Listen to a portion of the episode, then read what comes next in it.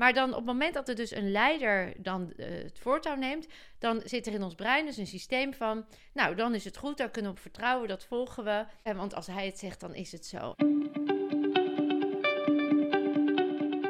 Welkom bij de podcast Stilstaan voor Dummies.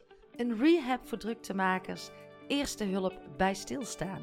Want het lijkt zo eenvoudig, maar hoe werkt dat nou eigenlijk stilstaan? En wat zijn die effecten van het hebben van tijd en rust? Ik ben Ankie van Steen en ik wil stilstaan en ontspanning toegankelijk en bespreekbaar maken in een maatschappij waar iedereen aan het rennen is. En ja hoor, daar past ook een mooie baan of een succesvol bedrijf bij. En daar wil ik graag een goed voorbeeld in zijn. Speelt dit thema ook voor jou of voor jouw organisatie? Bekijk dan mijn website www.ankievansteen.nl. Je kunt me ook vinden op Instagram, waar ik dagelijks mijn inzichten, tips en struggles deel. En leuk als je me daar gaat volgen, gewoon onder de naam Ankie van Steen.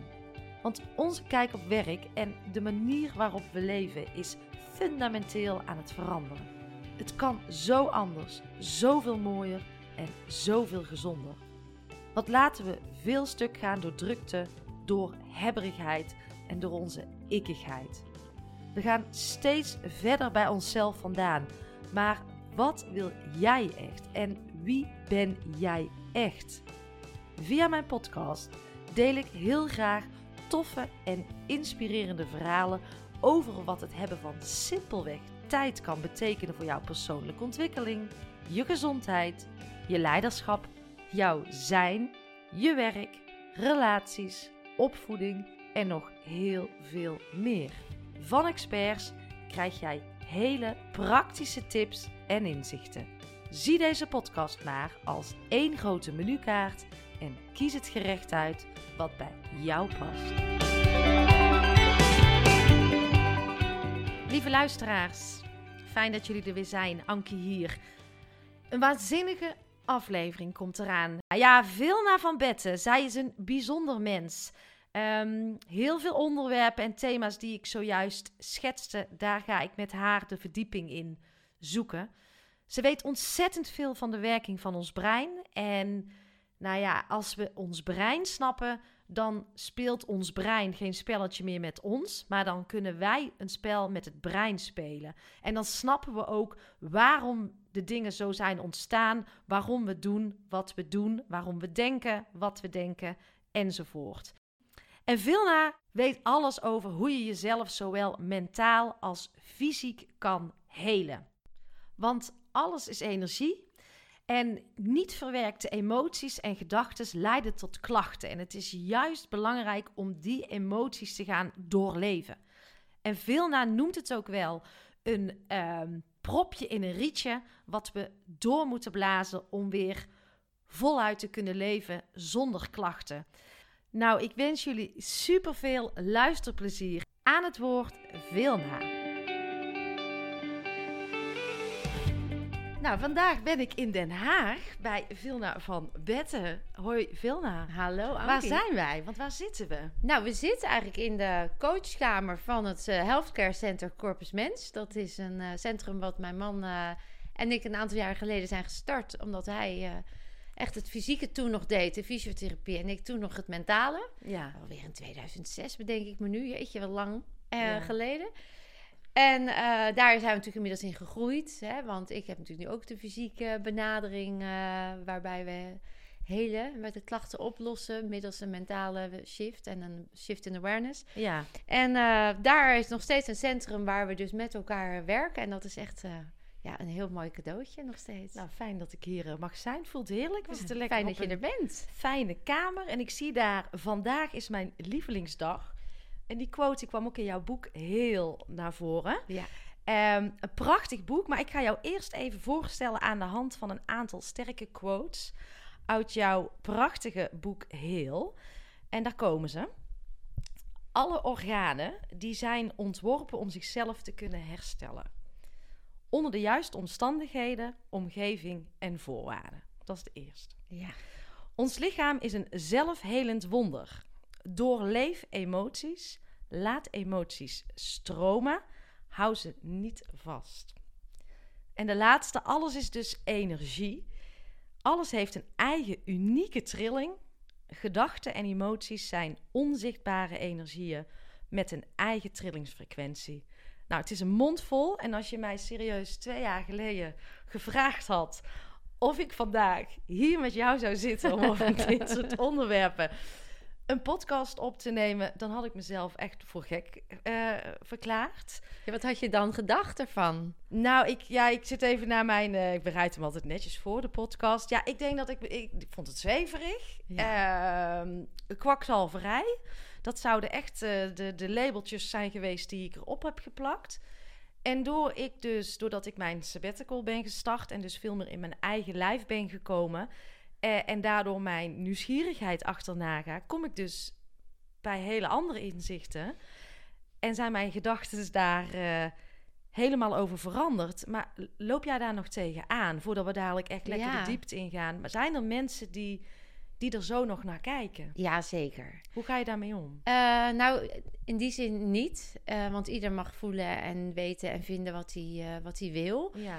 Wat ik weet is dat je alles wat nog niet in jouw brein als een idee leeft... Ja. en dat dan voor het eerst wordt tegen je aan wordt gehouden... Dat geeft judge, doubt en fear. Dat is een beschermingsmechanisme. Dus daar vind je wat van. Daar ga je over twijfelen of je schiet in de bedreigende angst. Hè, van help, uh, misschien zegt het wel eens of komt het te dichtbij, dus ik wil er niks van weten. Ja. En ja. dat zijn onbewuste processen. Dus mensen gaan dan wel in gedrag dat laten zien. En dan, ja, het is zweverig of het is allemaal onzin. Um, is dat jezelf dan... Uh, want we gaan het proberen de, de brug te maken met de dummies hier in de ja. podcast. Is dat een beschermingsmechanisme? Absoluut. Ja, en dat is ook logisch, want je brein, wij zijn zeg maar het een van de weinige, nou ja, een van het wij zijn een zoogdier wat 26 jaar nodig heeft om zich te ontwikkelen. Mhm. En de eerste zeven jaar wordt ons brein eigenlijk onbewust volgestopt met ideeën, normen, waarden, overtuigingen. En dat wordt jouw identiteit. Dus daar verbind je jezelf mee en dat noem je ook nog eens ik. Dus dat maakt dat jij denkt dat je zo bent en vindt dat je zo bent. En dat is de waarheid. Ja. Terwijl had jij in een hele andere setting opgegroeid met andere normen en waarden, dan zou je dus ook een hele andere kijk op de wereld hebben. Ja. En die waarheid in het Westen is gewoon: de medici hebben gelijk. Als je ergens last van hebt, ga je naar de dokter. Uh, je lichaam is een, een mechanisch systeem. En die kijk op de wereld zit zo diep ingesleten dat als iemand zegt, maar wacht, we zijn gewoon energie en daar heb je invloed op, ja. dan schieten mensen eigenlijk in een soort, dat brein is dan nog van een heel sterk neuronenteam van dat is niet waar, mm krijgt één nieuw idee van het is waar en dan gaat het brein is gewoon lui, die kiest het pad wat hij altijd heeft gedaan en die wil die ook vasthouden. Ja. Je brein is liever lui dan moe? Zeker. Nou, het, is een gewoontedier. Dus het, het, het voert uit wat er ingestopt zit. Ja. En als je iets heel vaak hebt herhaald en hebt meegekregen, dan slijt dat in je diepste laag van je brein, je onbewuste brein. Mhm. Dan wordt het een automatisme. En als je daar niet bewust van bent, want het zit in je onbewuste brein, ja. en je hoort bewust ineens een nieuw idee, hey, alles is energie, dan zal je onbewuste gewoon zijn programma uitvoeren wat hij altijd heeft gedaan. En daarin zichzelf willen beschermen. Ja. Jee, maar als ik dat dan zo even dat bruggetje bouw ook naar deze coronaperiode, dan, dan zie ik dit dus ook in deze periode gebeuren. Dat we dus onszelf dus eigenlijk maar aan het beschermen zijn. En de waarheid te geloven die we um, ja, die me aangeleerd is? Of die, wat de overheid ja, zegt? Of zeker. Is dat, is dat ook zoiets? Nou, dat is het volgende stuk. We zijn natuurlijk ook geleerd, zeker vanuit de industriële revolutie... om als een soort fabrieksmedewerker gewoon op te volgen wat de baas zegt. Dus het zelfbewustzijn en diep bij jezelf naar binnen gaan... wat jij hebt gedaan in je sabbatical. Hmm. Daar hebben we geen tijd voor. Nee. Dus we gaan gewoon maar door en door en door... En nu komt er een periode waarin we letterlijk op stilstaan worden gezet. Hè. Corona zet heel veel processen op stop. En moeten we naar binnen. En dat zijn we niet gewend. Want ik meen dat jij me even vertelde in het voorgesprek... dat het eerste wat jou gebeurde toen je een sabbatical kreeg... dat was in de weerstand, oh, in dat stilzaan. Hè, van ik wil naar binnen gaan, was geen gewoonte voor jou. Nee, ik kon het niet. Nee. Dus uh, kwam, was je jezelf kwijt. Dus wist je even niet wat je moest doen. En dan wil je, een soort paniek... Dan ga je jezelf beschermen. Hè? Van nou, dan, dan ga ik maar niet voelen. Of ik ga neerslachtig worden. Of ik ga heel hard omheen vechten. Of ik ga maar weer gauw iets vinden waar ik weer in de gaasstand kan. Ja. Dus dat hele lichaam, dat celgeheugen zit in de ga-stand en doen. Ja. En dan komt er ineens iets wat zegt: nee, je moet stoppen. Nou, dan, dan gaat dat hele lichaam in de weerstand. En dat zien we nu ook. Hè? Dus, Ja. En dan zijn we geneigd als er dan een verlosser komt die zegt: Nou, we gaan allemaal mondkapjes dragen. We gaan allemaal anderhalve meter afstand. Dan hoeven we zelf niet meer na te denken. Dan hoeven we even niet meer naar dat gevoel van die onrust. En dan is het ook wel weer prettig als Lekker dat veilig. lekker veilig. Ja, ja, ik had daar. ehm, kijk, bij mij zit gewoon heel, heel erg een, een echt een wens van binnen is van waarom gaan we onszelf niet weerbaarder maken in Ja. deze tijd? Ja. Onszelf empoweren als mens met ons mind, dat we tegen me- veel beter tegen meningen van anderen kunnen, maar ook ons lijf, het fysiek, dat we weerbaarder worden voor de Gezonder, virus en sterker. gezonder. Ja.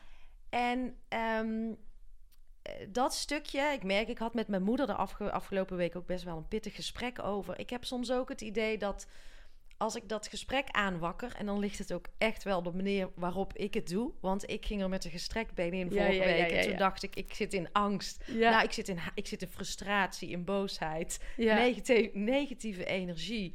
Frequency up, en ga dan het gesprek aan. Precies. Ja. Maar ehm, ja, dat, dat, dat, dat ik ook daarmee weet dat mensen dus een stuk veiligheid onder. ehm, als ze daarmee aan de slag gaan, gaat er een stukje veiligheid weg, wat ze altijd hebben. Ja.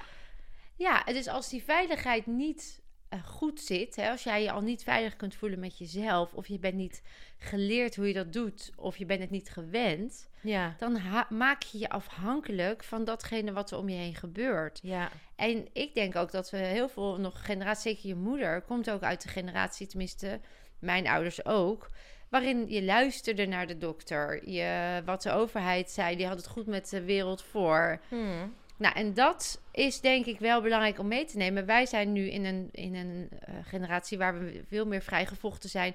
Weer zelfbewuster aan het worden zijn. Een beetje de tegen, hè, de yin-yang. ja, Dus wij komen weer in een fase waarin we daar wel naar kijken. eigen koers veel meer willen Ja, varen. mijn tante van de tante van Maurice van 88. eh, ja, weet je, die zegt ook van. Het eerste waar ze over praat als we haar bellen is. Oh, heeft er nog niemand corona? En gaat het allemaal wel goed? En ja, want het is heel gevaarlijk, hè? Je moet wel afstand houden. En eh, die zit ook helemaal in die angst. En die zegt ook dat de overheid het fantastisch doet. ja, Dus dat kritisch kijken, dat zelfbewuste, dat zit daar natuurlijk ook niet nee. in. Nee, en dan wat je ook zegt, eh, we kiezen toch voor veiligheid, want Ja. zo is ons brein dus ook geprogrammeerd. Geprogrammeerd, ja. En ook heel logisch, want waar ik ook wel even stil van werd uit jouw boek, ja. Toen had jij het over het, ik weet niet of ik het goed uitdruk, Milgram-experiment? Ja, Milgram experiment. Milgram-experiment. En het gaat, eh, dat, dan, toen dacht ik, wow, wat gaan we ver in gehoorzamen. Ja, En is eigenlijk, er zit een proefpersoon A in een ruimte ja, met een autoriteit boven zich. Dat is dan een arts of een leidinggevende. En aan een andere kant, in een andere ruimte, zit een andere proefpersoon. Eh, die zien elkaar niet.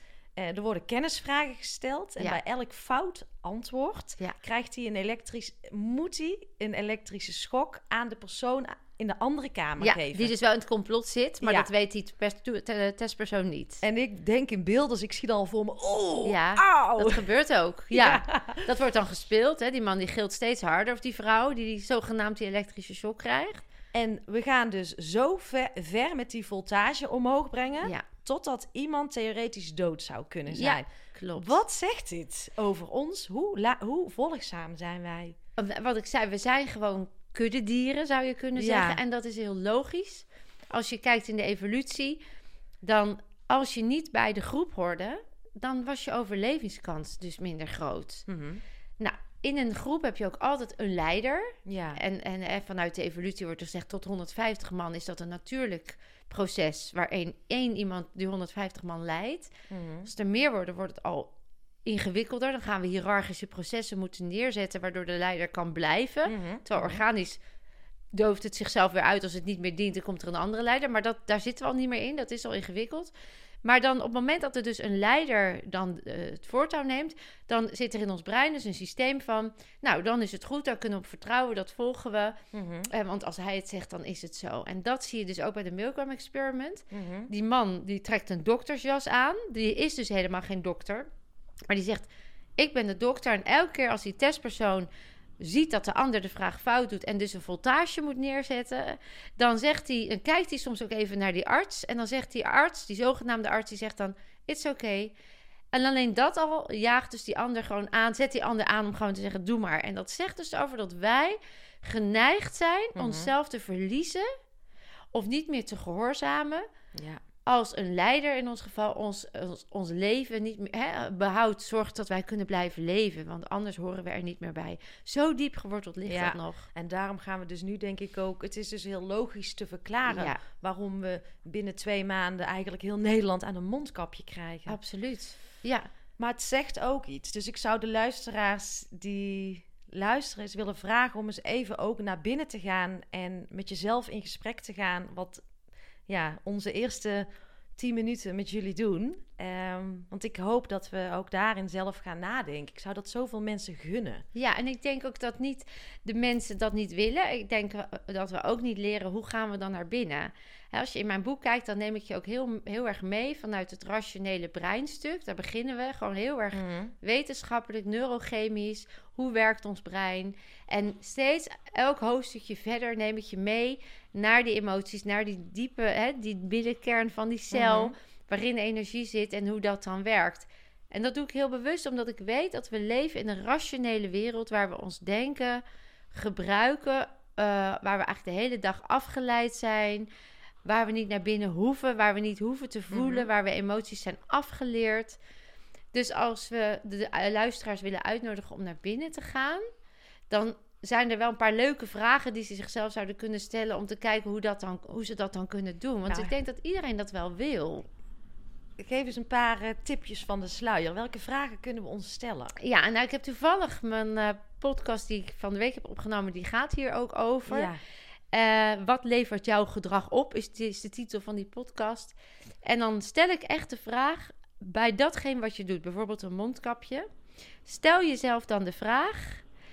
Ja, de, ja, we horen wat dingen op de achtergrond. Ik weet niet wat het is, maar we gaan gewoon lekker ja door. ik denk dat eh, hier verderop zit een supermarktje. Oh ja? En ik denk dat ze even aan het bijvullen zijn Oh van ja. de voorraad. Maar ja, dat is live, hè. Dat is Ja. af en toe ruis op de achtergrond. Ja, nou, ik ben gestopt met eh, perfectionistisch Precies. zijn. Het 80% is is, ook goed. Dus we gaan juist. lekker door. En het is, gaat om de inhoud. Dus Juist. Ehm, maar wat ik dus wou zeggen is, als je dus stel, hè, er wordt gezegd, draag een mondkapje. Ja. Nou, dan is een hele goede vraag, is wat levert het dragen van een mondkapje mij op, op de lange termijn? En wat levert het dragen van een mondkapje de samenleving op, op de lange termijn? Ja. Nou, en als je daar dan, dan, daar moet je even over nadenken. Mhm. En dat mag je even gaan voelen. En als je bij mondkapje weerstand voelt, dan kun je jezelf de vraag stellen: wat maakt dat ik daar weerstand bij voel? Wat weet ik ervan? Wat vind ik ervan? Waarom vind ik dat? Mhm. Ben ik mezelf aan het beschermen? Is het wel eh, logisch dat ik dit denk? Of is het gewoon omdat ik het nog nooit gedaan heb? Want soms kan iets ook beter voor je zijn wat nieuw is. Mhm. Dat soort zelfreflectieve vragen helpen om meer naar binnen te durven gaan. Ja, ja, interessant. Nou, volgens mij al een paar eh, mooie tips. Dankjewel. Ja, Nou, dan zit. ehm, we, ja, we zijn nogal cognitief. eh, ik ben vooral ook cognitief. Eh, oh ja, ik denk oud geworden, ouder geworden. Ik ben nu net 40. En ik merk gewoon dat mijn gevoel eigenlijk veel fijner is als die aanstaat. Maar ja, jij schrijft ook, er zit gewoon helemaal geen verdienmodel op voelen. Nee, Tenminste, klopt. dat Ja. is misschien ook een programmering die wij eh, nog hebben. hebben, ja. Maar het zou wel mooi zijn om wat meer eh, te gaan voelen. Maar aan de andere kant denk ik ook de zorgkosten die reizen de pan uit. Ik had het volgens mij in de jaren 80 10 miljard. ja. 93 miljoen ehm, nu al. 93 miljard. Miljard. En in 2040 174 had Ja, ik ergens gelezen. gelezen. Maar Ja. we worden eigenlijk alleen maar zieker. ja, Wat is er aan de hand? ik denk dat we in een falend eh, systeem zitten. Dat Ja. schrijf ik ook in mijn boek. Hè. Die cijfers die komen daar ook in terug. Dat was ook voor mij een van de aanleidingen om hiermee aan de slag te gaan. Ik, die constatering, die deed ik ook. En toen dacht ik, hoe kan het als we zoveel geld besteden aan zorg en aan patiënten, dat we zieker worden en dat we ook allemaal achteruit gaan, dat we ons eigenlijk ongezonder voelen, Ja. dat we ja, onze leefstijl niet aanpassen. Eh, en ik denk dat dat komt omdat we aan de ene kant dus gemaksmensen, hè, dat is ook eh, als we er niet voor hoeven te lopen, dan gaan we liever niet. We kunnen elke hoek van de straat eten halen. Ja. Waar ik vroeger op jacht moest, moest ik minimaal een uur of twee uur in beweging zijn. Of ik moest besjes plukken of mijn territorium bewaken als vrouw. Ja, dat was gewoon lichaamsbeweging. Mhm. En daarna gingen we hopelijk eens een keer wat eten als er al wat was. Ja.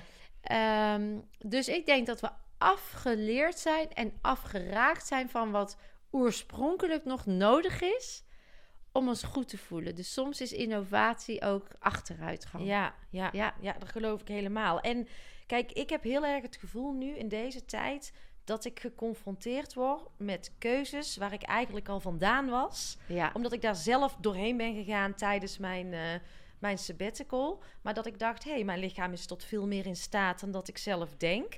En nu zijn het, eh, ik wil juist met mijn eh lifestyle aan de slag. Ik wil, wil weerbaarder worden, ook in mijn hoofd.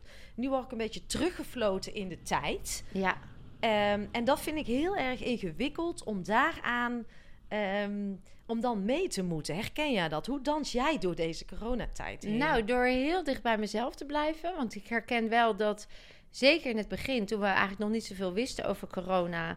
eh, en daar heb ik het in mijn boek ook over, de placebo en de nocebo. Mhm. Er werden ook heel veel nocebo's geroepen. Dus nocebo is dat er de negatieve kant van een medicijn of van een situatie of van een, eh, ja, een ziekte in dit geval, de, Ja. van een virus.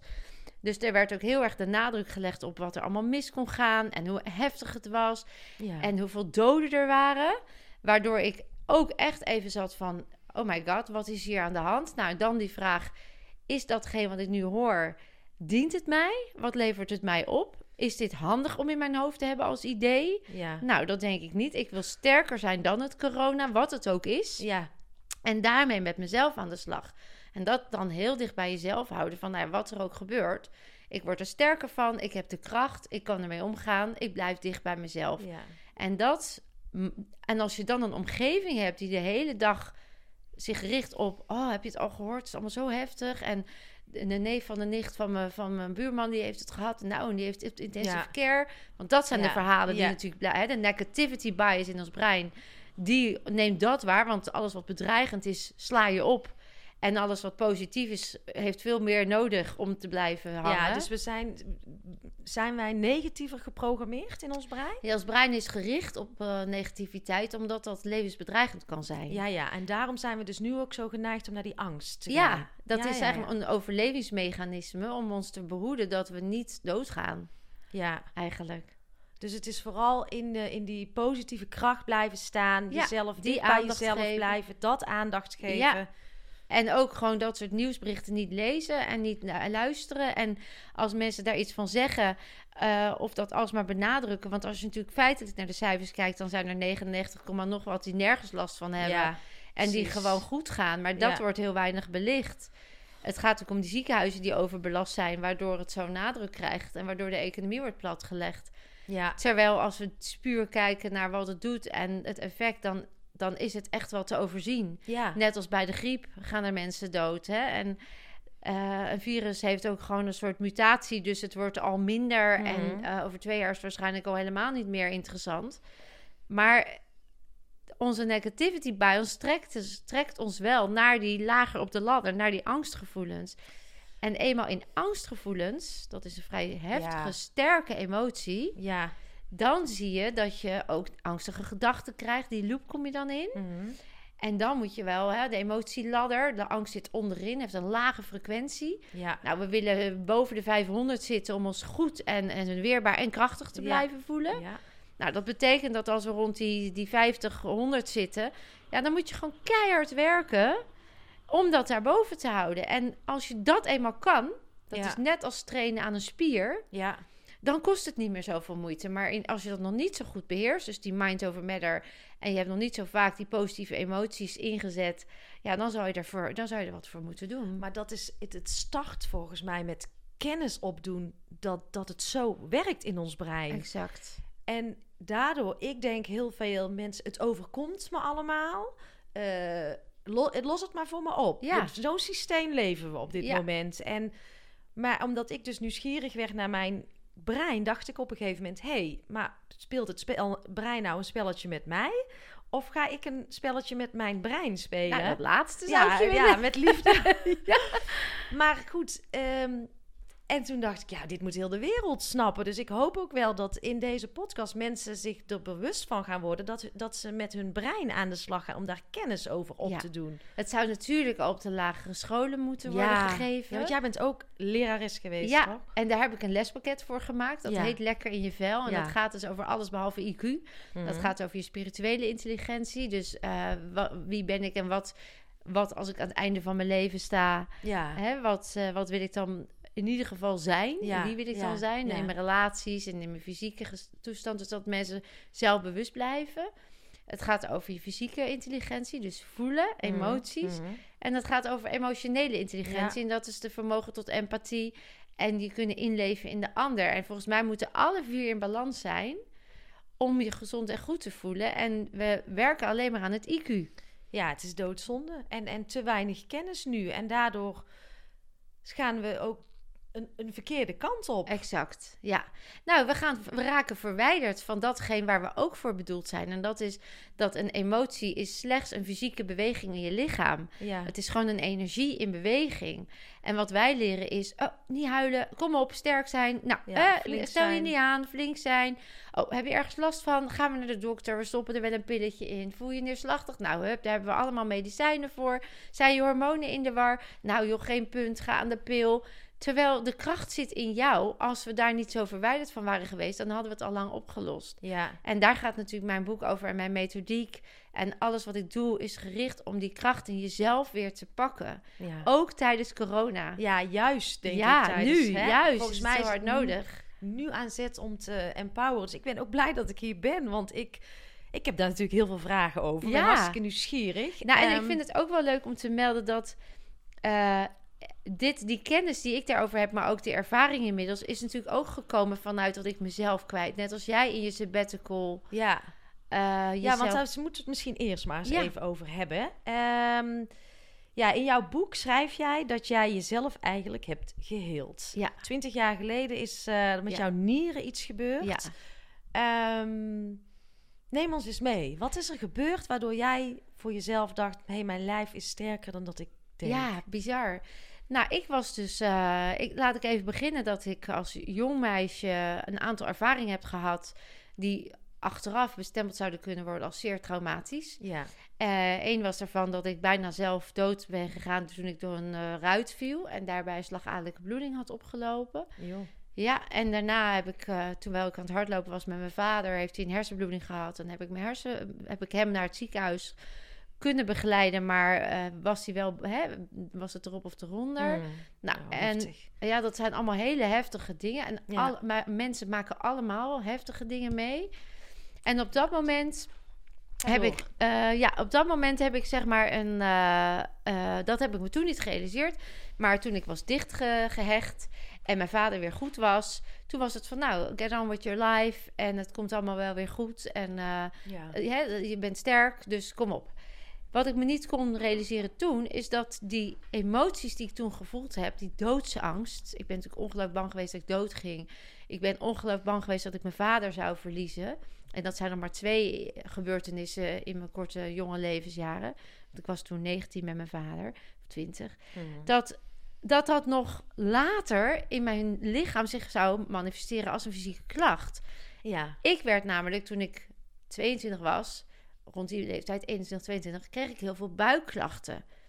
Nou, zes, zeven, ja, zes jaar lang, misschien al was ik iets jonger, maar even in tijdlijn, ongeveer rond die tijd, ben ik op zoek geweest naar het antwoord. En de ene arts zei het is dit, en de andere arts zei het is dat. En de volgende zei je moet maar naar zo'n pijnpolie. En dan kreeg ik een maatschappelijk werken, kreeg oh ja, de hele circus. Ja. En niemand kon iets vinden. En, de, en uiteindelijk was het, je zal wel kiezers hebben in je eierstokken, dus je wordt onvruchtbaar. Nou, ik had net anderhalf jaar relatie met mijn, toen, met, met mijn man nu nog, hè, maar toen net met uh, hem een relatie met Maurice. En op dat moment heb ik gewoon gedacht, nou ja, dan gaan we maar aan kinderen beginnen, want ja, ik wil niet, ik wil wel kinderen. Ja. En toen bleek het eigenlijk alleen maar erger te worden, de klachten. Ik was binnen drie maanden zwanger. Dat dan wel Dat dan weer wel. Dus ik dacht, hè, ik zou toch onvruchtbaar moeten zijn. Het zou lang duren. Nou, ik was binnen drie maanden zwanger.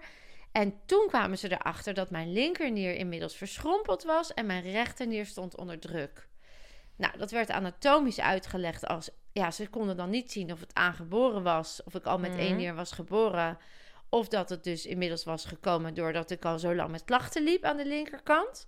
Maar nu was de rechterkant dus ook uh, stond onder druk en ik was zwanger. Ja. Nou, dan maken we even een skip in time. Ik heb daarin, uh, even kijken, ja, zeker vijf jaar lang uh, ben, ik, ben ik bezig geweest om dat weer goed te krijgen in de Mhm. rechternier. De Mhm. afvloed was verstopt, dus mijn urineweg was vernauwd.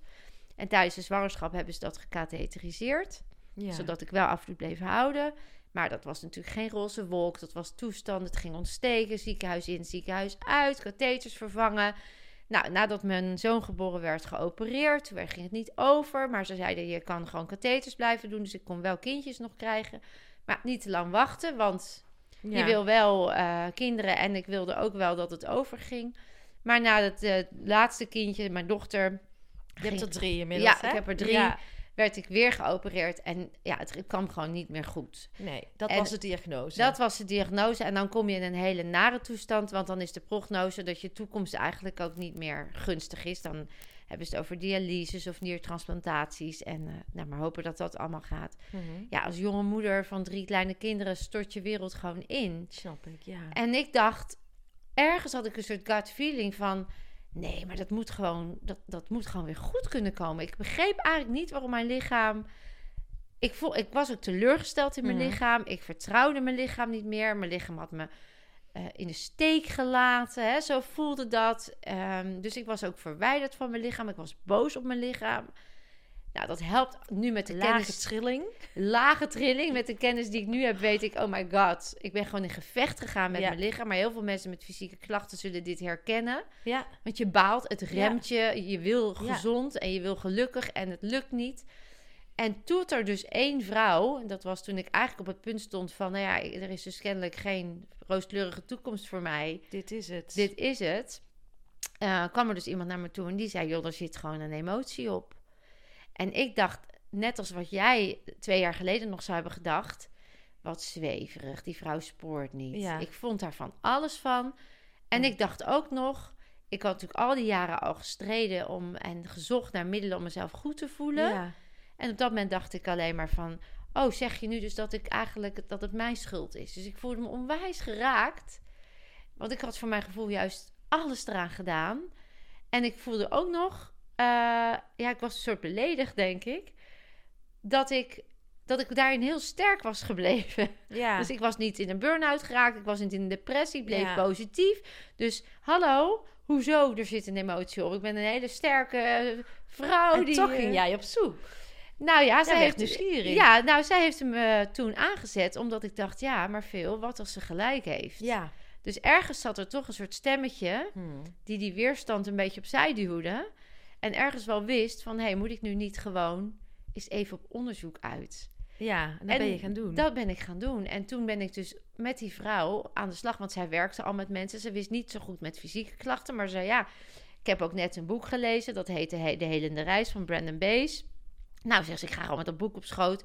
We gaan gewoon op onderzoek en we kijken wel wat er gebeurt. En dat was voor mij de eerste ervaring met het gaan naar binnen op een manier dat je iets ontdekt op die fysieke plek, Mhm. wat ik zelf nooit had kunnen bedenken. Wat dus opgeslagen lag in mijn celgeheugen, in mijn onbewuste brein, maar wat wel de oorzaak was van de klacht. Ja, maar hoe, hoe gaan we daarnaar op zoek? Wat, wat, wat, wat is een eerste stap? Wat moeten we doen? Nou ja, toen, kijk, ik, ik wist natuurlijk van niks. En ik had geen idee wat we aan het doen waren. En het was ook puur experimental. Zo van, nou ja, laat maar gaan, gaan Ja. kijken. En het lukte mij om daar te komen. En ik denk omdat ik ook heel graag wilde en dat ik... Mijn denken zat me niet in de weg. Mhm. Ik had namelijk wel zoiets van... Oké, nou ja, laat maar komen dan. Baat het niet, dan schaadt het niet. Dus die houding hielp. Ja. En eh, dat was wel een eerste beweging voor mij om me te realiseren van oké, er is dus meer dan dat ik dacht. Ja. En dat heeft me wel tijd gekost om het met mezelf daarin verder te gaan. Maar ik wist wel, ik ben nu, weet je, het is nu goed. Het- Ja. Ik ben genezen. Ja. En daarna ben ik dus toen de dokter dat ook bewees, na een hele hoop toestand in het ziekenhuis, omdat ik zei, ja, ik, ik hoef niet meer een katheter, want ik ben genezen. En zij zeiden, nou, dat, eh, dat kan niet. En eh, nou ja, uiteindelijk zei de arts dus, ja, ik kan het niet verklaren, je bent wonderbaarlijk genezen. Toen zei ik nog tegen die arts, ja, ik ben emotioneel geheeld. Oh ja. Ik heb me emotioneel Ja. geheeld. Nou, die Ja. man die... die Snapte die- er niks van. Nee, die dacht echt, nou, mevrouw, heel fijn voor u, maar het dossier gaat onder in de la en eh, hè, dag. ziens. Ja, tot nooit meer ziens dan Ja. in dit geval. Wat fijn voor u. En ik dacht alleen maar, hoe kan je dit nou zeggen? Want al die mensen in die wachtkamer. Ja. Nou, en dat is denk ik waar mijn reis is begonnen naar waar ik nu sta in mijn werk. En, want ik dacht, dit moet iedereen weten, beginnende bij mij. Ja, precies. En en daar- zelf. En daar ben ik dus op reis gegaan naar wat is er nou precies gebeurd. Want jouw vraag, hoe kom je dan naar binnen? Ja. Dat was mijn vraag ook. Hoe doe je dat dan? Mhm. En er zijn natuurlijk heel veel. Ik kwam. En de helende reis was een manier, die nam je mee in je onbewuste. Maar ja, die werkte ook weer niet voor iedereen. Eh, de- eh, er zijn natuurlijk heel veel methodieken die hè, leren voelen, meditatie. Maar ja, er waren heel veel mensen die zeiden: Ja, ik kan niet mediteren hoor, ik schiet weer in mijn gedachten. Ehm, het stilstaan letterlijk. Hè? Ja. Nou, daar kwamen mensen ook in processen wat jij vertelde. Dus ik wilde weten, wat kunnen we nou doen en wat werkt, zodat we zeker weten dat we daar komen Mhm. waar het celgeheugen veranderd dient te worden. Want alles is dus energie, is gewoon is een emotie, is energie in beweging. Ja. Alles wat we denken en voelen komt dus in ons lichaam als een opslag. En als we naar die opslag kunnen, het liefst onderin de opslag, als we dat weghalen, dan verdwijnt de rest. En daar ben ik natuurlijk toen op onderzoek naar uitgegaan. Ja. Dus er zijn, hoe doe je dat? Nou, inmiddels weet ik met de Body Mind Reset, die is daarvoor, die neemt jou mee naar binnen. Ook als je nog in je denken blijft of als je nog denkt, ga ik wel op de goede plek uitkomen? De- Onze ervaring is dat het onbewuste die wij aansturen, Mhm. die de Body Mind Reset aanstuurt, dat die echt komt waar je moet zijn om dat op te lossen. Om dat op te lossen. Ja, wat mij ook is echt is blijven hangen. En dat was ook in de podcast. Want zo ben jij ook op mijn pad gekomen. Met Richard Telet. Ja, Een vriendin van mij, Mas, die zei... Die moet je luisteren. Inmiddels doet zij ook... Is zij bij jou volgens mij nu een, eh, een, een leergang aan het doen. wat leuk. Ja, en eh, zij heeft ons ook echt verbonden. En Nou, bedankt aan Mas. Ja, Heet ze Mas? Ze heet? Mas. Ja, Ja. Masha. Nou, bedankt. En die, jij schrijft ook over die freeze, hè? Dat Ja. propje in dat rietje. Ja, dat En is het. Dat is mij ook zo blijven hangen dat, eh, ja, dat moet er doorheen. En Juist. als dat propje vast blijft zitten, eh, kan dat wel echt wel gevolgen hebben Ja. op, de, op, op ja, grote gevolgen volgens mij. Ja, kijk, als je kijkt naar energie, dan is alles. eh, ze hebben dat ook aangetoond als je bijvoorbeeld zand op een metalen plaat legt. Mhm. En je doet een bepaalde energiefrequentie aan geluid daar tegenaan. Dan gaat dat zand zich vormen in bepaalde patronen. ja. Nou, alles heeft een trilling en daardoor ontstaat een vorm. Mhm. Een lagere trilling krijgt een vastere vorm en een lichtere trilling wordt vloeibaar. Zo zou je het even. Nou ja, mooi, want ik had hier de vraag staan, leg het eens uit aan mijn dochter van elf. Ja, Ik, dit snapt ze. Dit snapt ze, ja, toch? Ja, wij hangen aan jouw lippen. Ja, en alles heeft dus een trilling. En de Mhm. mate van de trilling bepaalt hoe iets eruit ziet. Of het een ronde tafel wordt, of dat het een vorm krijgt zoals wij, een menselijk lichaam. Mhm. Nou, elke gedachte heeft een trilling, elke emotie heeft een trilling. Mhm. En de, de soort emotie of de soort gedachte bepaalt welke vorm het aanneemt in je lichaam. Dus als je een boze gedachte hebt of een boosheid, Mhm. emotie, Mhm. dan resoneert dat op een vrij lage trilling. En daar is, zijn organen voor in je lichaam om dat weer te herstellen. Ja. Bijvoorbeeld de lever, die vangt boosheid op. Ja. Hè, die resoneert en die zorgt dan dat dat weggefilterd wordt. En als dat stroomt, dan is, wordt het schoongemaakt, die re- reinigt als het ware. Zodat je weer op je basistrilling kan komen. Ja, Waar ja. jij je goed en gezond en gelukkig voelt. Ja. Maar als je alsmaar boosheid blijft doen, Mhm. en dat resoneert met dat gedeelte van je lichaam wat bedoeld is om dat op te ruimen, eh, dan op een gegeven moment raakt dat overbelast. Ja. En dan wordt die lever eigenlijk vermoeid en die kan niet meer goed functioneren. Dus dat kan leverfunctieverlies opleveren. Mhm. En eh, dan is het bijvoorbeeld noodzaak dat je dat opruimt, dat je dat propje uit dat rietje haalt. Nou, dan hebben we het alleen nog maar over gedachten en emoties. Ja. En als je dat dus niet verwerkt, dus als je maar boos blijft, dan zit die dus vast. Ja. Maar stel nou dat jij iets meemaakt, wat gewoon dusdanig heftig is, dat je ook niet kan verwerken of dat je moet onderdrukken. Een trauma? Bijvoorbeeld, Ja. maar ook dat je bij je ouders hebben constant ruzie en je wil eigenlijk uitschreeuwen, kap ermee. Maar ja, dan kreeg jij misschien de klappen Ja. of dan was jij naar je kamer gestuurd. Dus je hebt dat onderdrukt. En dat zit als celgeheugen, hè, want je cel onthoudt wat je meemaakt. Heel Mhm. slim, hoef je het niet opnieuw uit te vinden voor de volgende situatie die erop lijkt. En die slaat dat op. Ja. Maar je kijkt er nooit meer naar, want het doet te pijn. Hè? Want je denkt, ja, die situatie, die ga ik niet nog een keer Nee, ervaren. precies. Dus Ja. die stop je als het ware vast. En dat komt als een propje in een rietje, komt hij daar te liggen. Je hebt hem niet verwerkt. Hmm. Je hebt hem niet ontladen, dus hij bevriest. Ja. En dat, dat zie ik dan als een propje in jouw tandwielsysteem. Want al die organen, die werken met elkaar samen. Die communiceren met elkaar, zodat ze weten wanneer komt de zuurstof waar. Eh, welke bloed, hè, bloedpompen. Mhm, mhm. Het is allemaal heel erg intelligent ontworpen. Ja. Nou, daar zit jij dus, dat zit jij te beïnvloeden met wat je meemaakt en wat je is aangeleerd. Ja. En die twee, die zorgen ervoor dat die trillingen niet meer zo optimaal gaan lopen. En als die ook nog eens vast blijft zitten, Ja. dan zie je dat het hele tandwielsysteem op een gegeven moment ook gaat vastlopen. Dan krijg je klachten. Ja, het begint bijvoorbeeld in je, in je enkel, maar op een gegeven moment krijg je last van je knie en je onderrug, omdat je daar waar het zit, eh, dat niet meer stroomt. Mhm. En dan kan het zijn dat je een heel arsenaal krijgt aan klachten. Waarvan jij denkt, jee, mag mijn lichaam, het laat me in de steek. En ben, heb ik dan zo'n zwak lichaam? Terwijl ergens ligt daar gewoon een energie geblokkeerd. Ja. En als je die opruimt, ik kan wel beginnen met de rug, maar als ik de enkel in één keer pak, dan weet ik zeker dat de knie en de rug ook verdwijnt. En lukt dit altijd? Of is er ook wel eens een keer een moment geweest dat, dat, het, dat je er niet doorheen kwam bij mensen die jij hebt begeleid? Nou, de reden dat ik de Body Mind Reset heb ontworpen is omdat ik natuurlijk wilde weten wat gebeurt er nu eigenlijk met deze mensen. Ik wilde natuurlijk alles weten. Dus die Ja. kennis die ik nu heb, heb ik in al die jaren vergaard. Hè, van de kwantumfysica, dat alles energie is en dat je daar invloed op hebt, dat wist ik natuurlijk niet toen ik mezelf geheeld had. Nee. En natuurlijk, eh, in het begin is het gewoon trial and error. Ja. En ik heb alles. Ik, ben de, ik heb Reiki gedaan. Ik heb de helende reis gedaan. Ik heb cognitieve gedragstherapie gedaan. Neurolinguistisch programmeren. EFT, EMDR. Name Alles. it. I've Ja. been there. En Ja. bij alles was het bij sommigen wel en bij sommigen niet. En totdat ik dus een keer in een van mijn events... want ik gaf inmiddels wel al trainingen over het brein... en hoe je optimaal gezond en gelukkig kon zijn. En dan bood ik gewoon al die technieken aan. Mhm. En dan zei ik, kijk wat voor jou werkt. Ja, ja, ja. Weet je wel, Ja. dat is een soort mengelmoes van het beste van alle technieken. En kijk wat voor jou werkt. Tot er op een gegeven moment iemand bij mij in mijn event was. En of dat nou me toeviel of dat het toeval was. Toeval bestaat niet. Nee, toch? Het valt je toe, Het valt je toe, absoluut. Ja. Ik had s'nachts liggen bedenken. Eh, alles is dus kennelijk een blokkade. Als we nou dit en dat en dat en dat en dat... dat zijn de voorwaarden om te helen. Zover was ik inmiddels. Eh, bijvoorbeeld dat je lichaam in de repairstand moet staan. Dat er altijd een les uitgeleerd dient te worden.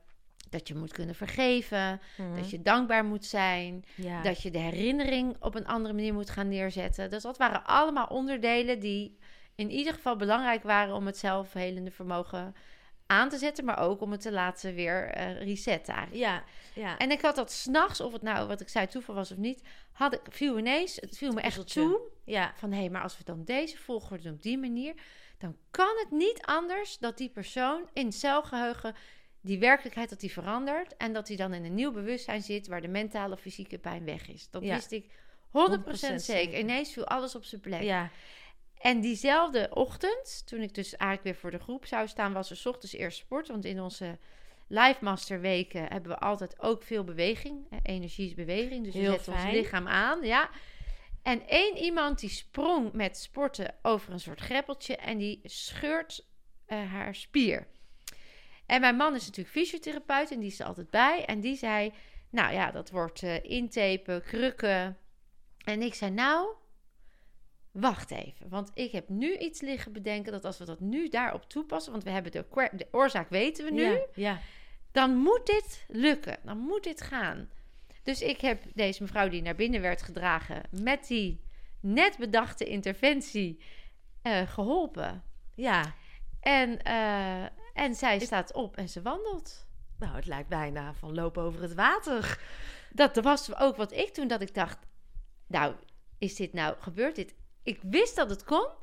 Ik, ik snapte ook dat het gebeurde. Maar toch was het echt even zo van... hè, Wauw. wauw, Ja. het werkt. Ja. Een soort, bij mij ook verwondering. En in diezelfde, mijn, mijn kok, die altijd meegaat... omdat natuurlijk ook nog heel gezond eten altijd... Die had toevallig, die had een ongeluk gehad. Die was op de ellebogen gevallen. En die had nu twee, noem het maar even, tennis-ellebogen. En daar had ze natuurlijk heel veel last van Ja. tijdens het koken. Dus ik rende naar de keuken. Ik zeg, maar we gaan nu ook bij jou deze, want ik heb het nu gevonden. Dit is wat werkt. En ook bij haar. Ze staat erbij en ze zegt, "Ah, ik voel het zo uit mijn lichaam verdwijnen. Het zakt helemaal oh, en het gaat, daar gaat het. En ook daar waren we, stonden gewoon te huilen. Heel mijn team stond er ook omheen. We stonden gewoon allemaal te huilen Wat gebeurt hier? van geluk en van Ja. verwondering en van dankbaarheid. En dat was eigenlijk de eerste kennismaking met de Body Mind Reset. Dat ik wist, ja, veel. Nu valt alles bij elkaar op zijn plek. Dus op jouw vraag werkt het altijd. We hebben altijd een beweging. Mhm. We komen 9 van de 10 keer bij de kern. Ja. Soms zijn we achter, inmiddels, Mhm. zit er nog weerstand op bij de persoon om Ermee aan de slag te gaan. los te gaan Ja. eh, en dat los te maken. En dat is niet omdat ze niet van de pijn af willen, maar dat is omdat er nog een onbewust programma draait dat de pijn nog iets oplevert om het vast te houden. Mhm.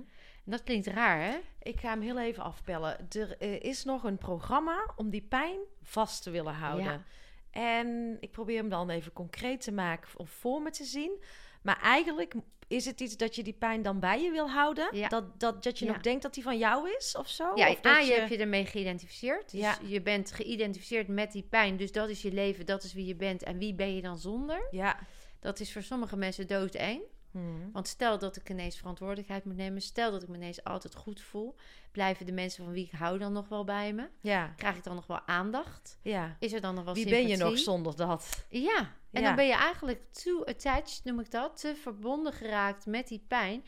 Dat je ook niet meer durft te geloven dat het weg kan. Maar ook dat je het eng vindt als het weggaat. En als je het vraagt aan de mensen, zullen ze altijd zeggen... Nee hoor, ik ben blij als het, als het over is. Ja, ja, ja. zo Wil je dan in een slachtofferschap blijven? Nou, willen is natuurlijk niet het woord. Onbewust? Ja, Blijf je in een slachtofferschap? Ja, er zijn acht redenen waarom je vasthoudt aan, aan pijn.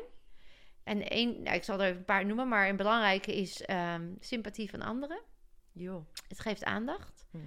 Eh, een ander is dat je bijvoorbeeld als jij veel pijn is aangedaan vroeger. En jij mag nu het slachtoffer zijn. En dat is natuurlijk niet bewust. Maar dan is een soort wraak op de mensen die jou dat hebben aangedaan. Mhm.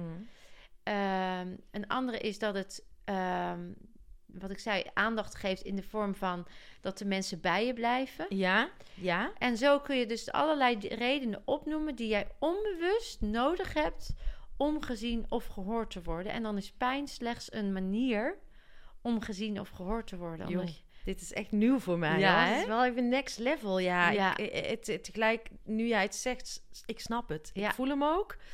Maar ehm, dus, dus, dus dan kun je dus ook niet optimaal helen. Nee, dan zal je niet helen. Dan moeten we eerst dat programma, dan resetten we eigenlijk op dat programma. Ja, En inmiddels weten we dat, dat we dat dan moeten doen. Toen we net begonnen, deden we natuurlijk altijd gewoon de reset op de klacht waar ze mee binnenkwamen. ja. En nu weten we, hey, de klacht is soms ook een masker van datgene wat daar weer onder ligt. Dan is de pijn eigenlijk het afleidingsmechanisme van de oorzakelijke emotie, namelijk zie mij, hoor mij. ja. En dan moeten we daarop, hè, dan moet die weer terug. eh, Oh, en dan, en er was ook een vraag van de luisteraar, want die stel ik ook altijd eh, van ja, van zijn er dan straks geen dokters meer nodig of geen doktoren meer nodig? Eh, hoe kijk jij daar Nou ja, dat zou ik. Kijk, nodig. Eh, toen mijn man een heel ernstig motorongeluk had gekregen, waarbij de diagnose was dat hij die- ernstige hersenschade had opgelopen. Mhm. En de prognose dat hij eigenlijk nooit meer zou kunnen werken. En een minimaal half jaar, als hij al wakker zou worden uitgekomen, eh, interne revalidatie en dan een heel lang revalidatieproces. Mhm. Toen die na tien dagen buiten stond door de, de technieken die ik dus eh, had ingezet. Ja, Toen kwam de neurochirurg naar me toe en die vroeg natuurlijk al tijdens het proces van wat, heb, wat, wat doe jij, want het werkt. ja, En ik ben natuurlijk in gesprek gegaan. Ik heb uitgelegd wat ik deed. En die arts die zei, wat, wat ben ik, wat zijn wij, onwetend. En toen zei ik, nou, die nuanceer ik.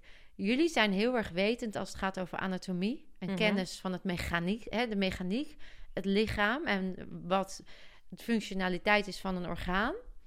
Eh, en ik ben heel erg wetend als het gaat over de diepste celkern en wat daar, zich, wat daar gebeurt op energetisch vlak. ja, En samen precies. want ik was wel heel blij met de diagnose. Want daardoor kon ik heel gericht werken met mijn man op wat zijn lichaam aangaf. ja, Ehm, dus ik denk, laten we vooral samenwerken en de, de kennis gewoon gebruiken die er is. Precies. Om de mensen aan te zetten. En of dat dan nodig is in de vorm van een arts.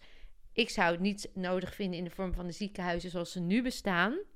Omdat ik aan de voorkant veel meer zou werken aan de weerbaarheid, het sterk blijven, Precies, lifestyle. lifestyle. ja.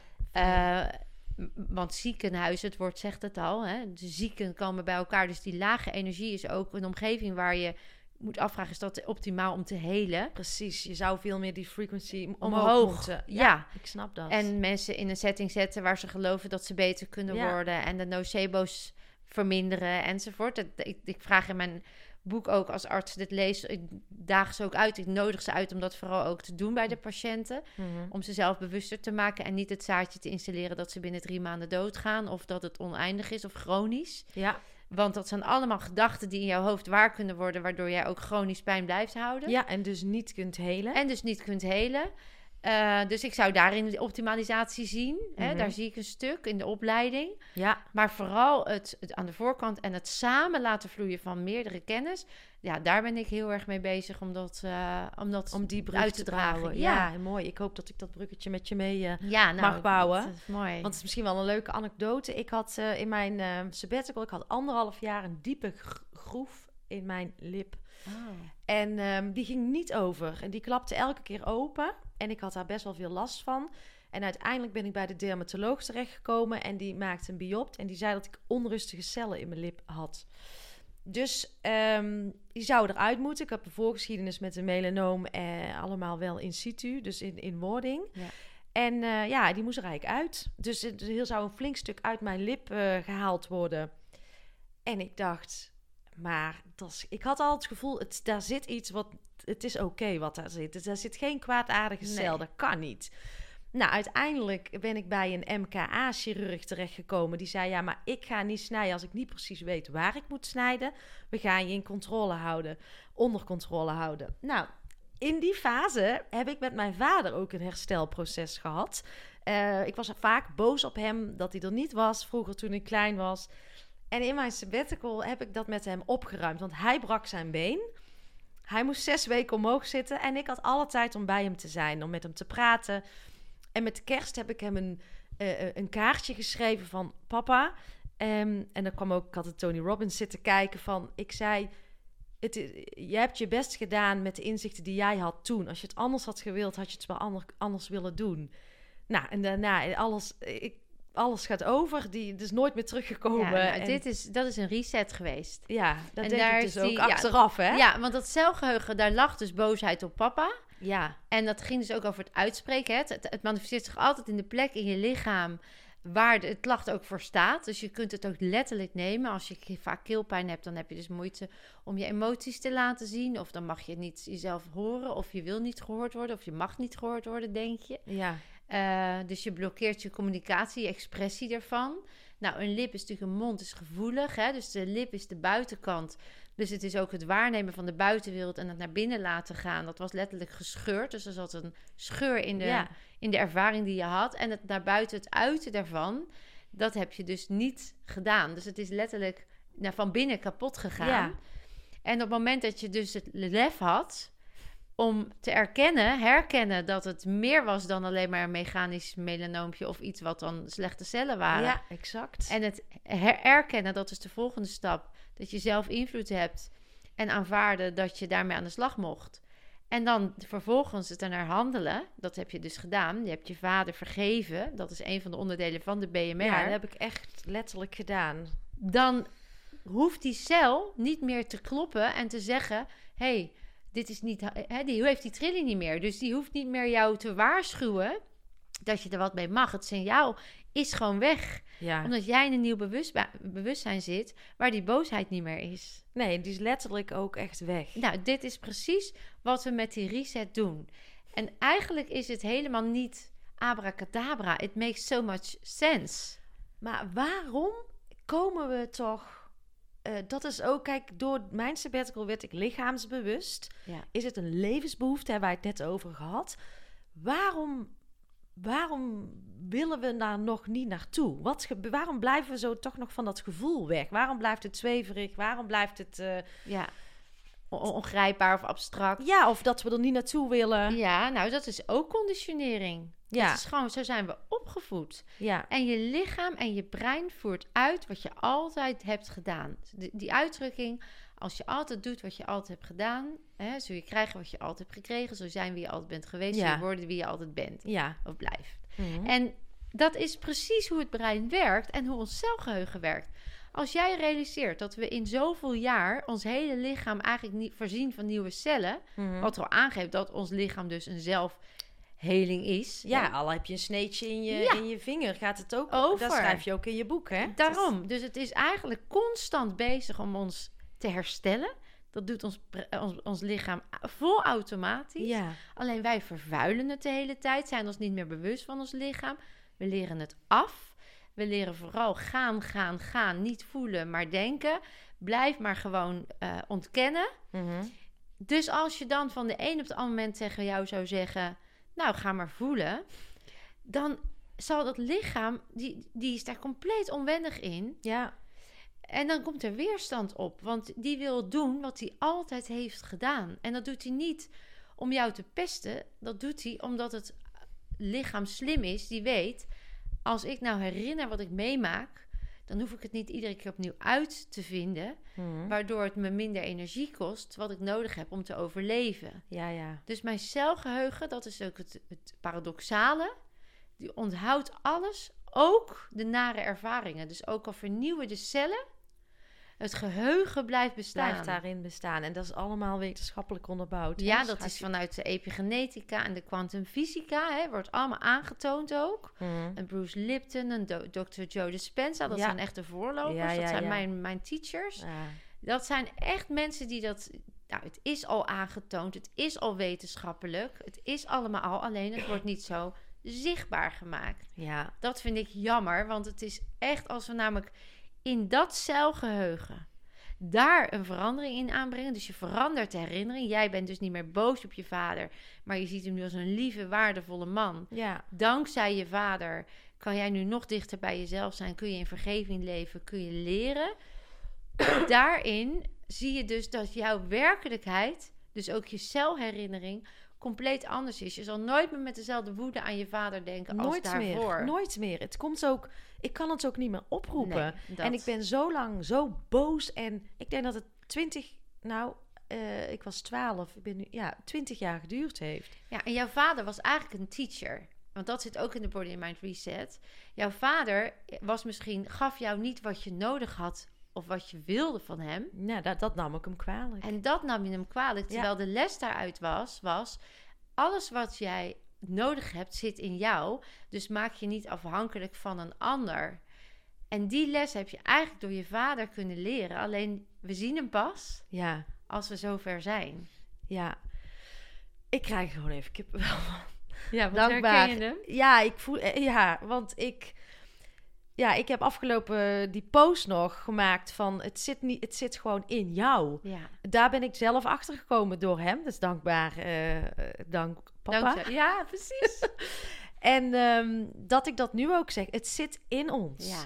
Alle oplossingen zitten in ons. Wij zijn tot zoveel meer in staat dan dat wij denken. Ja. Um, daar moet je achter komen. En uh, weet je, ik, kan, ik, ik wil op de bühne gaan staan om het van de daken te schreeuwen. Maar ook daarin leer ik dat dat ook niet de oplossing is. Nee, dat Mensen herken ik. moeten er klaar voor zijn om dit te willen snappen. Ja. Um, maar het is fantastisch als je er bent. Ja, en, en, het is bevrijdend. Ja, en, en, en ook dat vergeven is zo enorm zo krachtig. Ja, en dat zit dus, dat hele stuk zit, weet je, alle onderdelen die, die nodig zijn Kijk, de les eruit halen, dat maakt allemaal dat je anders kan kijken naar dezelfde werkelijkheid. De nare dingen die je meemaakt, hmm. die kan je natuurlijk zien als verdomme en waarom is mij dat overkomen en het leven is kut en het leven is zwaar. Ik had laatst nog in mijn Life Master Week een vrouw die zei: Ja, het leven is gewoon zwaar. Ja, en dat is dus ook programmering dat je zelf continu laag laat trillen als je zo naar het leven kijkt. En dan wordt het leven ook zwaar. Je resoneert ook die zwaarte. Dus je krijgt ook dingen die zwaar zijn. Die, de Law of Attraction zegt dat, maar dat is ook gewoon omdat gelijkgestemde frequenties zoeken elkaar op. Ja. Uh, en dan word je de hele dag bevestigd dat het leven zwaar is. En als je dan daarin de, de reset laat plaatsvinden, dan wordt het leven ineens heel licht. En toevallig kreeg ik vanmorgen nog een, want er is dan een groepsapp van die, van die week, van diezelfde vrouw een, een filmpje waarin ze zegt, nou, A, dat ik mezelf al opneem en mezelf zichtbaar maak, is al een wereld van verschil dat ik hiervoor nooit gedaan Ja, heb. Want zij mocht er niet zijn van Ja. zichzelf. Ja, Twee was dat ze zei: Ik kijk nu in alles zo. Het is zo verlichtend dat ik nu gewoon dit leven pak en, en neem zoals het komt. ja. En waarin ik gewoon mezelf gun om te zijn en te vallen en op te staan. Dus die hele mindset is nu anders. Die vrouw heeft haar leven terug. De kinderen hebben er baat bij. De man die depressief was, ja. die floreert. Alleen omdat zij zichzelf bevrijd heeft van Ja. die zwaarte die er ooit is ontstaan om zichzelf te beschermen. Want dat doen we. Ja, en dat is dus, je hebt dus heel veel zelf in de hand om dat te Ja. gaan herstellen. Maar het begint inderdaad met kennis en inzichten opdoen. En, ja, En ik- bewustwording. en bewustwording, dat is ook zo'n mooi woord. Ja. Voor mij is dat het woord van eh 2020. Ja, maar het is ook je onbewuste Ja. is waar je nog niet zelf naar kan kijken, nog niet kan voelen, nog niet kan denken. En als je bewust wordt van wat daaronder lag, ja. dan kun je het ook opruimen enzovoort. En wat we met die Body Mind Reset doen, is wij gaan dus met dat onbewuste aan de slag. Weet je hoe vaak mensen bij mij komen en zeggen: Ja, ik heb daar en daar last van. En dat komt daar en daardoor. Precies, vanuit Vanuit bewuste. het bewuste. En dan gaan we testen, want wij werken dan met onder andere kinesiologie. Dat zijn spiertesten. Dat, die, dat is eigenlijk je onbewuste, is verbonden met je zenuwstelsel. En op het moment dat je dus spierkracht geeft op iets wat klopt in je celgeheugen, zal die sterk testen. Mhm, Als je druk geeft op je arm. mhm. En als die niet waar is, dus het celgeheugen heeft niet zo opgeslagen, dan zwakt die af. Omdat dat zes seconden een beetje sneller werkt dan je bewust kan bedenken. Nou ja, vergelijk het maar even met als je in een situatie komt wat heel gevaarlijk is. Dus je ziet ineens een slang en je, hè, die kan jou doden. Dan is jouw hele lichaam al gespannen, hart staat, eh, hè, gaat Ja. sneller kloppen. En daarna kun je bedenken, oh, het is een tuinslang. ja. Maar eerst gaat heel alles in het werk. Nou, daar werken wij mee, met dat lichaam die dan reageert. En, eh, en dan blijkt dus de kern heel anders, Anders te zijn. En dan zit het helemaal anders opgeslagen in het onbewuste. Dus wij werken alleen maar met het onbewuste. En er was nog één vraag van de luisteraars. En dat is misschien ook wel even next level. level Ja? Maar die had jouw boek ook gelezen. En die zei van... Je kunt dus een freeze zelfs nog in een... Ja, ik weet... Ik denk voor mijn derde, voor mijn vierde niks meer te weten. Ja, En toch kunnen er daar die freezes liggen. Of zelfs nog daarvoor. ja. Transgenerationele overdracht is dat. Ja, en dan even voor dummies Ja. Nou, laten we even teruggaan naar dat celgeheugen. We hebben net gezien dat een cel zichzelf vernieuwt. Maar dat in die cel ook geheugen blijft liggen om te voorkomen dat je steeds opnieuw het wiel moet uitvinden. Eigenlijk logisch. Mhm. Als het onhandige patronen zijn, zoals ziekte, pijn, eh, beschadigd celweefsel, eh, beschadigingen, eh, trauma's, dan nemen ook die cel dat mee. Nou, in principe is het orgaan, hoe zeg je dat, vanuit de natuur geregeld. Dus op het moment dat een zaadje en een eicel samenkomen, dan zit daar dus ook dat DNL en ook dat celgeheugen in, hè, Ja. van nog de voorouders. Maar wat ze slim bedacht hebben, is dat als je, of slim bedacht, dat is gewoon door de natuur geregeld, dat als je geboren wordt via het geboortekanaal, en dat is anders dan met een keizersnede Mhm. bijvoorbeeld, Mhm. eh, dan laat je letterlijk los en het laatste stukje is zo belangrijk, die navelstreng doorknippen, Mhm. waarbij de energie van de baby daar blijft en jouw energie bij ook jou weer bij jou komt. Ja. Maar vaak kan het niet zo mooi gaan. Hè? Je moet, sommigen hebben een keizersnee, anderen die het gaat vrij heftig of traumatisch. Eh, dus soms loopt het niet zo vloeiend als dat het bedoeld is. En dan zien we dus dat er nog celgeheugen blijft zitten, zou je kunnen zeggen. Oké, ja. En Ja, dat- nu snap ik hem Beter, ja, denk ik. Ja. En dan, eh, want dan is die energie ver- verweven geraakt. ja, dan is eigenlijk het natuurlijke proces onderbroken. Juist. En, dat, en dan kan er dus celgeheugen, daar kan jij al als moeder nog celgeheugen hebben van jouw moeder weer. Mhm, Wat mhm. toen, waar toen ook gebeurd is. Maar dat hoeft zich niet te ontvouwen in jouw leven. Dat Want kan. als je niet getriggerd wordt, dan zal je hem ook niet ontpoppen. Zeg maar. Dan komt hij niet naar voren. Nee, nee. Maar als er, een, als er een trigger is waardoor die weer terugkomt, Ja. dan zien we het. Nou, en dan zie je dus dat iemand last kan hebben, fysiek eh, of mentaal, terwijl het eigenlijk niet van die persoon de herinnering is in dat leven. Ja, En dat kan zeven generaties doorgaan. Ja, ik vond dat heel, Heel heftig. bizar, hè? En maar hoe, dan nog even als laatste vraag, want we Ja. zitten al over het uur. Oh, Eh, echt? Ja, ik kan met jou door Oh, blijven wat praten. heerlijk. Ja, zeker. Ehm, maar hoe kan je daar komen dan? ja, Hoe kan je bewust van zijn van iets wat eigenlijk niet van jouw leven is, maar van een paar levens daarvoor? ja, nou misschien is het dan mooi om het voorbeeld uit het boek ook te noemen, omdat dat een van mijn mooiste voorbeelden is. We hebben er heel veel, maar deze is zo... Nou, dat leek wel alsof het gewoon... Ik krijg er nog kippenvel van, alsof dat gewoon zo moest zijn. Er was een mevrouw bij mij en die had vaginisme. Verkramping hè, van, het, eh, van de vagina bij penetratie, Ja. zeg maar. En dat had ze nooit gehad. Maar, zei ze, ik heb ook altijd me vrij, me vrij gevoeld in mijn lichaam. Ik heb altijd fijne seksuele ervaringen gehad. Maar sinds de laatste bevalling Is dat ontstaan? is dat ontstaan. Ja. En dat vond ze vervelend, ook in de relatie nu. Terwijl de man eigenlijk heel relaxed daarmee omging. En die zei, joh, neem je tijd. En hè, het zit hem niet alleen in de seks. En we, we vinden de weg enzovoort. Toch voelde zij zich bezwaard en schuldig. Mhm.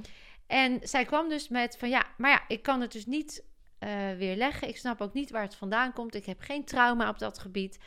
Dus in eerste instantie, ik kom te denken, dacht ik, nou, dat zal dan wel die bevalling geweest zijn. Of, ja, eh, precies. nou, dat gelukkig test ik alles uit. Want ook mijn aannames en gevoel kan natuurlijk vanuit filters een andere kant op gaan. Ja. En wat bleek inderdaad wel bij haar bevalling... dat ze nogal heftige, grove gynaecoloog had gehad. Mhm. Haar, eh, ze wilde eigenlijk thuis bevallen, dat kon niet. Want het kindje was zich omgedraaid op het laatste moment. En toen moest ze bevallen. Dus toen moest ze eh, eh, toch naar het ziekenhuis. Ja. En dat moest gedraaid worden op het laatste moment. En dat ging nogal hardhandig. Dat is met via penetratie gebeurd, zeg maar. Met de hand dan wel, hè? Ja. ja, daar is dus een hand naar binnen gegaan. En die baby is nou, nogal hardhandig gedraaid. En daarnaast was die gynaecoloog nogal een botterboer. Mhm. Die vond dat ze zich aanstelde. Ze vroeg om pijnstilling. eh, ze moest er maar doorheen. En ze had... eh, alle moeders moesten dat maar kunnen. En bla, bla, bla. Dus zij heeft dat wel meegemaakt. Maar zij heeft heel erg dat zichzelf beschermd door te denken... Nou, dadelijk is mijn kindje geboren. Ben ik van die man af. Die zie ik nooit meer, weet je, negeren. Ja. Maar dat het wat met haar deed, was een feit. Dus in eerste instantie dacht ik... Nou, daar zit het trauma. Die man heeft haar zo hardhandig grof Ja, behandeld. zou ook mijn eerste indruk- Toch? Ja, mijn eerste Eerste gevoel. Ja, eerste gevoel. Dat is Ja, het. is gekwetst, die is, eh, die is vreselijk benadeeld. Die heeft zichzelf in de freeze gezet. Die Ja. kon het niet verwerken, die heeft het onderdrukt. En dat propje ligt nog in dat rietje. Ja, moeten we doorblazen. Ja, dus eh, we zeiden nou, eh, is er nog, hè, we gaan daarop werken. We gaan gewoon eens kijken wat er gebeurt. We gaan eens verder. We gaan gewoon eens zoeken, want in de Body Mind Reset ga je net zo lang tot je de kern hebt, zeg Ja. maar. Dus we begonnen eigenlijk gewoon maar bij waar, we, waar ze dat voor het eerst had gevoeld. Want zo zoek je dat uit op de Mhm. tijdlijn. En toen kwam ze dus bij die bevalling uit. En vervolgens check ik, is er nog eerder een moment geweest waarop je dit gevoel zo specifiek hebt ervaren? Ga maar eens voelen over de tijdlijn. Ze moeten dan over de tijdlijn, dat gaat allemaal worden Maar ben je dan een soort hypnose of zo? Nou, je staat, eh, het is een staande, je kan hem zitten doen, maar je staat. En ik neem je gewoon mee op een reis. Mhm.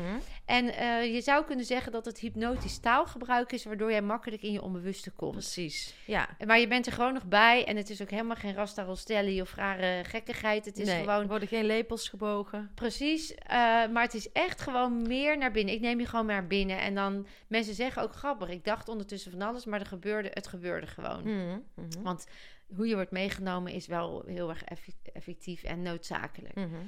En ineens schiet deze vrouw in een, in een kramp, in een feutushouding. Ze gaat, begint te gillen. Het is hysterisch. Dat ik ook denk, oh lord. Dus zij komt ergens en ze schreeuwt, ik word verkracht. En, nou ja, een lang verhaal kort te maken. Zij was dat niet. Het was haar oma. Ja, ja.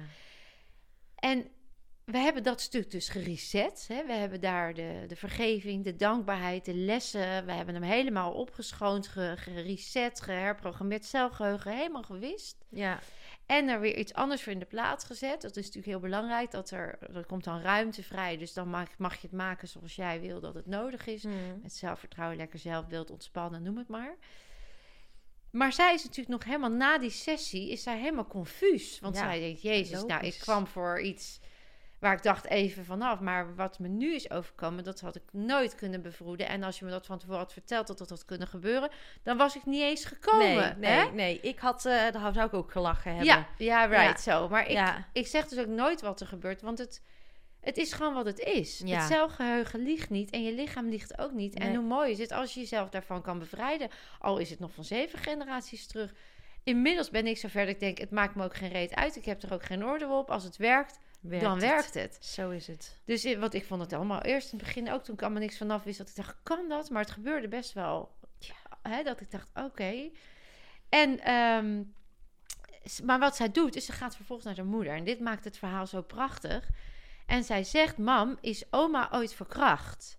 En die moeder die schrikt en die reageert een soort van hoe weet jij dat? Ja, En zij vertelt, nou, ik heb dit en dat en dat meegemaakt. Nou, zegt die moeder, ik had het je anders nooit verteld. Maar oma was nog niet zo lang geleden overleden. ja. En ik krijg weer kippenvel. Ik moet bijna weer huilen, want ik vind het nog steeds zo'n prachtig verhaal.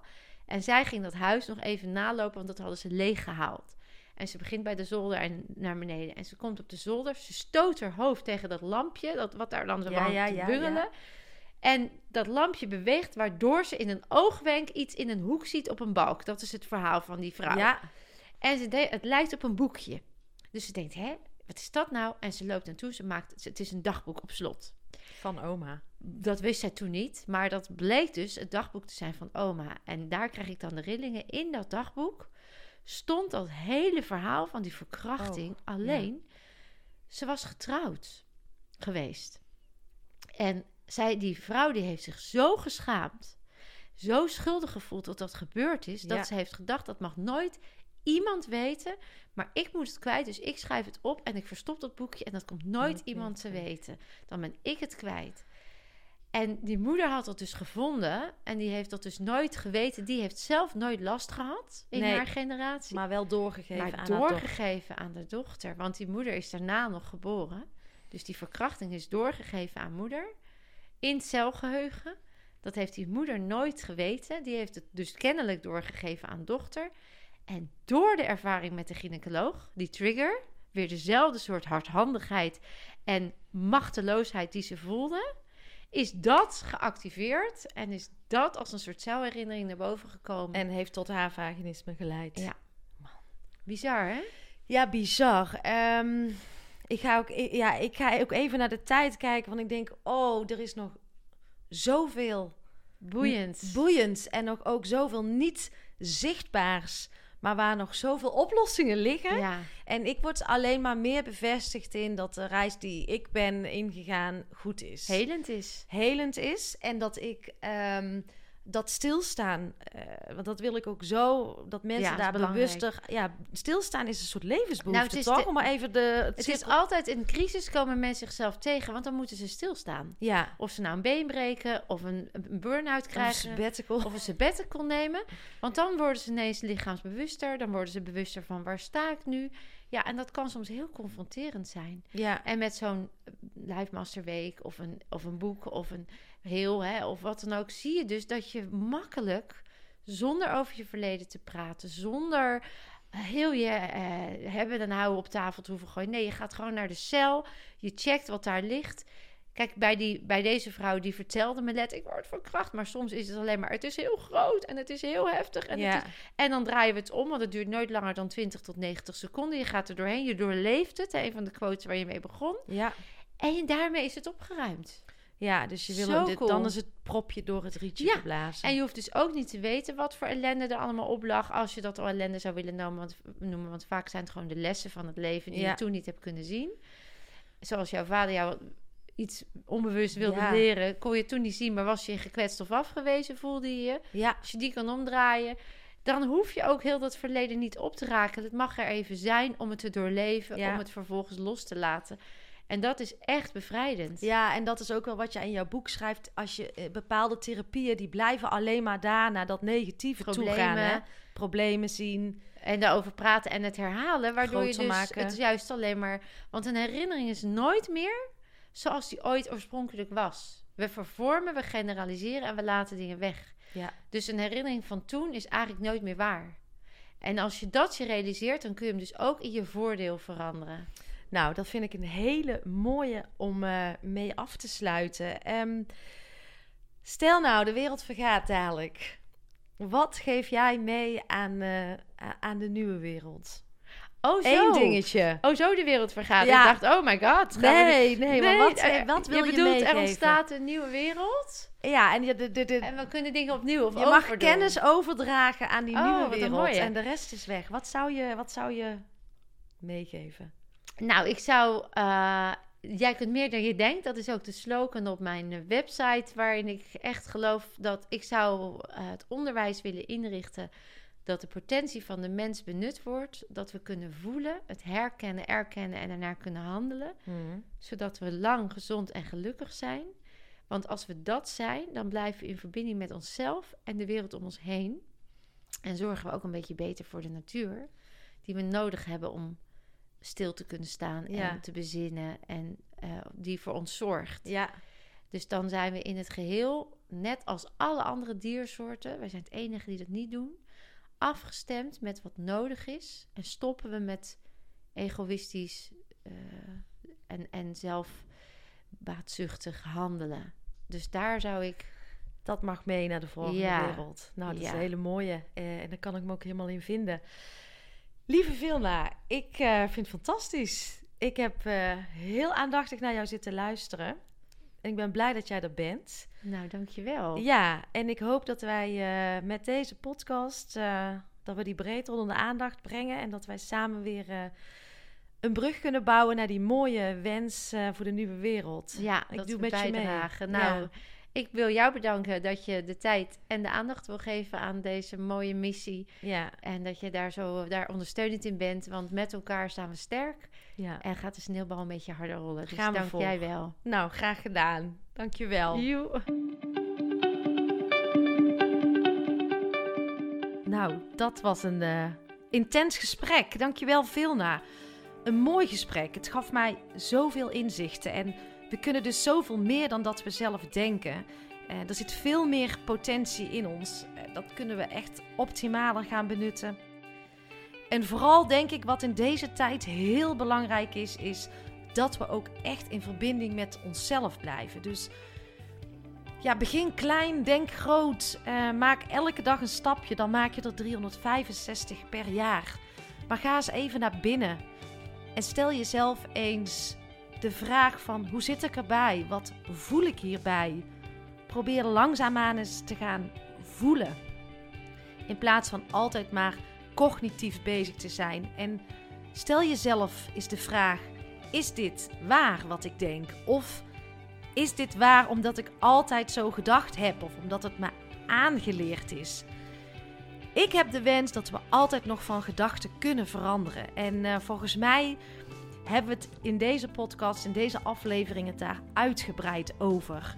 Maar dan sta open voor nieuwe dingen. Sta open voor kennis over je brein.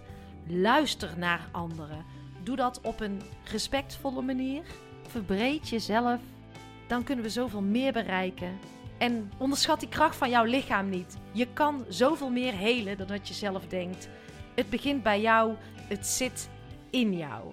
En daarmee wil ik deze hele mooie podcast, deze aflevering eindigen. Wil je meer weten over mij? Kijk dan even op mijn website www.ankievansteen.nl of ga mij lekker volgen op Instagram. Ik zou het heel leuk vinden als ik je daar mag ontmoeten. Ja, ik uh, ga alles eens even laten bezinken. Uh, het was fantastisch. Tot de volgende podcast.